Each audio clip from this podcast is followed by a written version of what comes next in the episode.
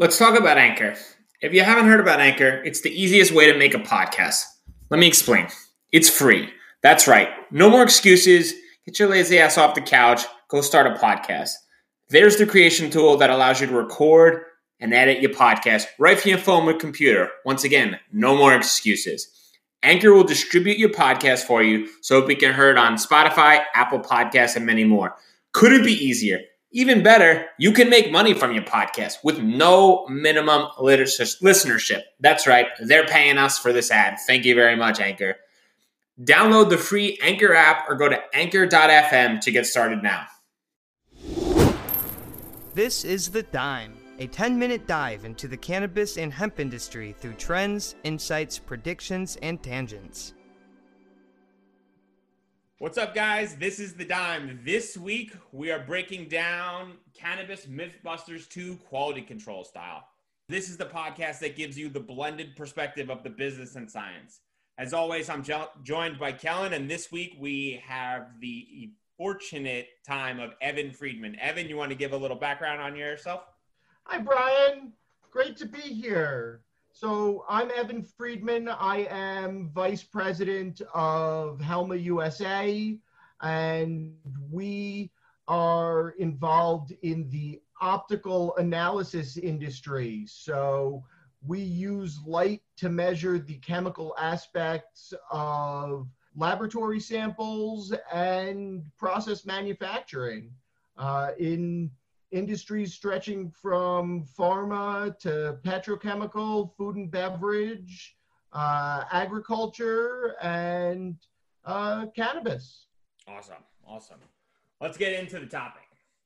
Like every consumable product, one would assume that cannabis, along with its derivative products, needs to be vigorously tested, not only to ensure that the product is safe and free of contamination, but also to inform the buyer of the content of the product they are about to consume. With the addition of five newly legalized states into the market, once again, cannabis experts are looking for standardization to improve product safety, consistency, and pre- predictability. With that being said, Evan, what is one misconception consumers have about the cannabis quality control industry? Well, I think uh, one misconception is that quality is based entirely on THC content. And the more THC there is, the higher quality it is. I think that is a, a general perception amongst the, the wide consumer base out there.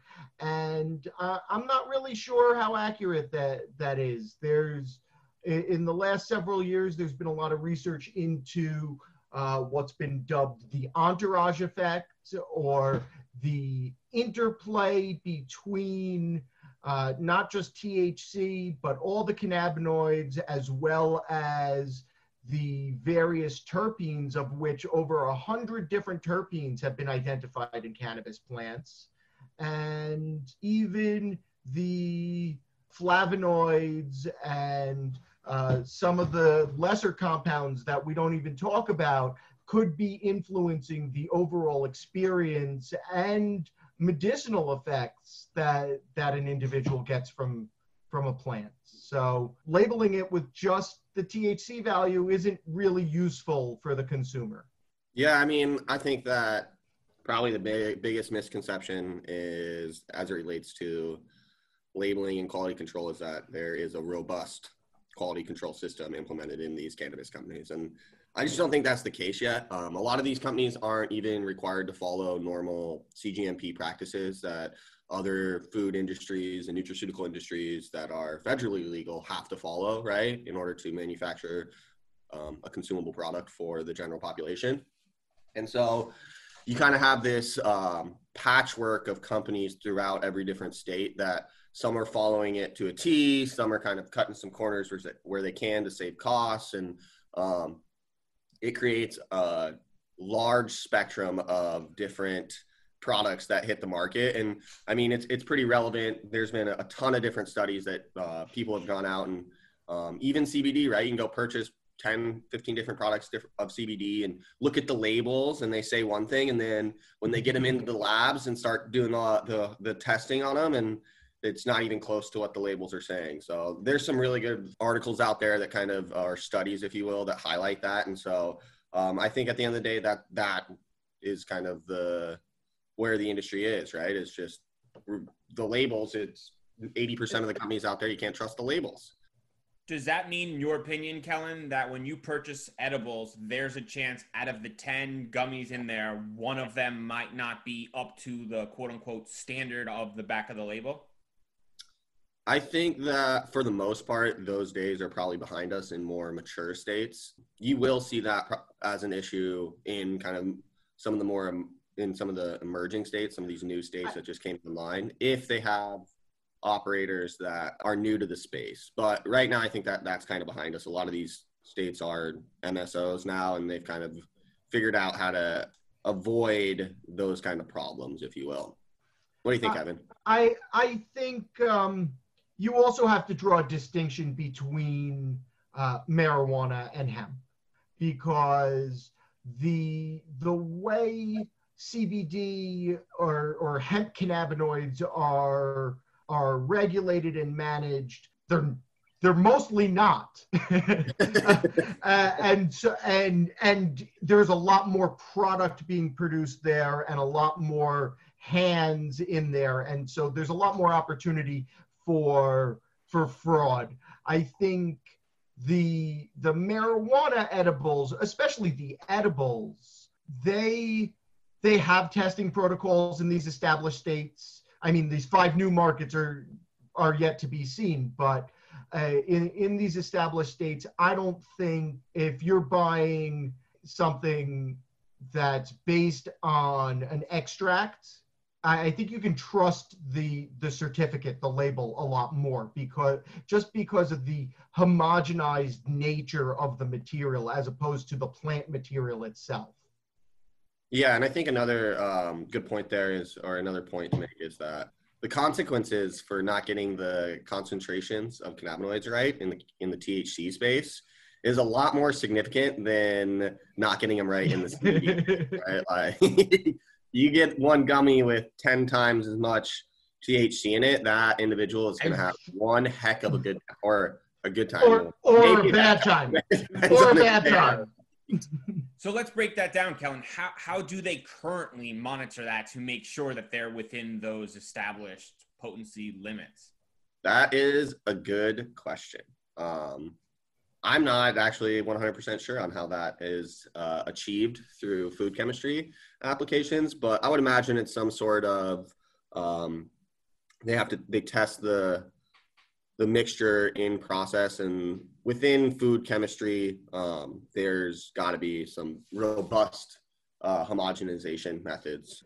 I'm not familiar with it, honestly. What What do you think, Evan? You got? Are you familiar with something like that? So I am not directly familiar, but based on some experience, I I can take an educated guess at what it might look like. You know, making gelatin is done at an elevated temperature, which helps with the viscosity of the extract that's being used to formulate the, the food chemistry.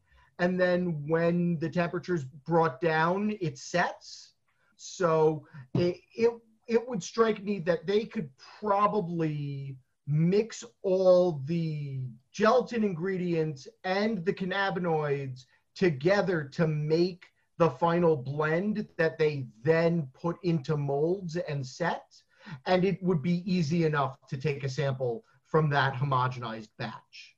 Yeah, and so I actually that is exactly how they do it. I was talking to Sean about this, right? I just don't know how they test for quality, right? You know what I mean? So like I was talking to uh, my buddy Sean, and we were talking about how Wyld does it. Actually, Wyld's based in in Portland, if you guys were wondering. Yeah, it's Wyld with a Y, right? Yeah, exactly. Yeah, I know these guys. Another company called uh, Sentia, right? So these Whoa, two. No free advertising. it's actually a really interesting um, case study, if you will. So Wyld, they all they both mix them in huge hoppers, right? All the ingredients go in. They mix it up for like 45 minutes. They take a sample out probably and send that to the lab to make sure it tests at the correct concentration. And then what Wyld does is they then have individuals pour it into beakers and they go pour individual molds, right? Versus Sentia pours it onto a massive skid. Yeah, right? sure and then the machine just punches them out.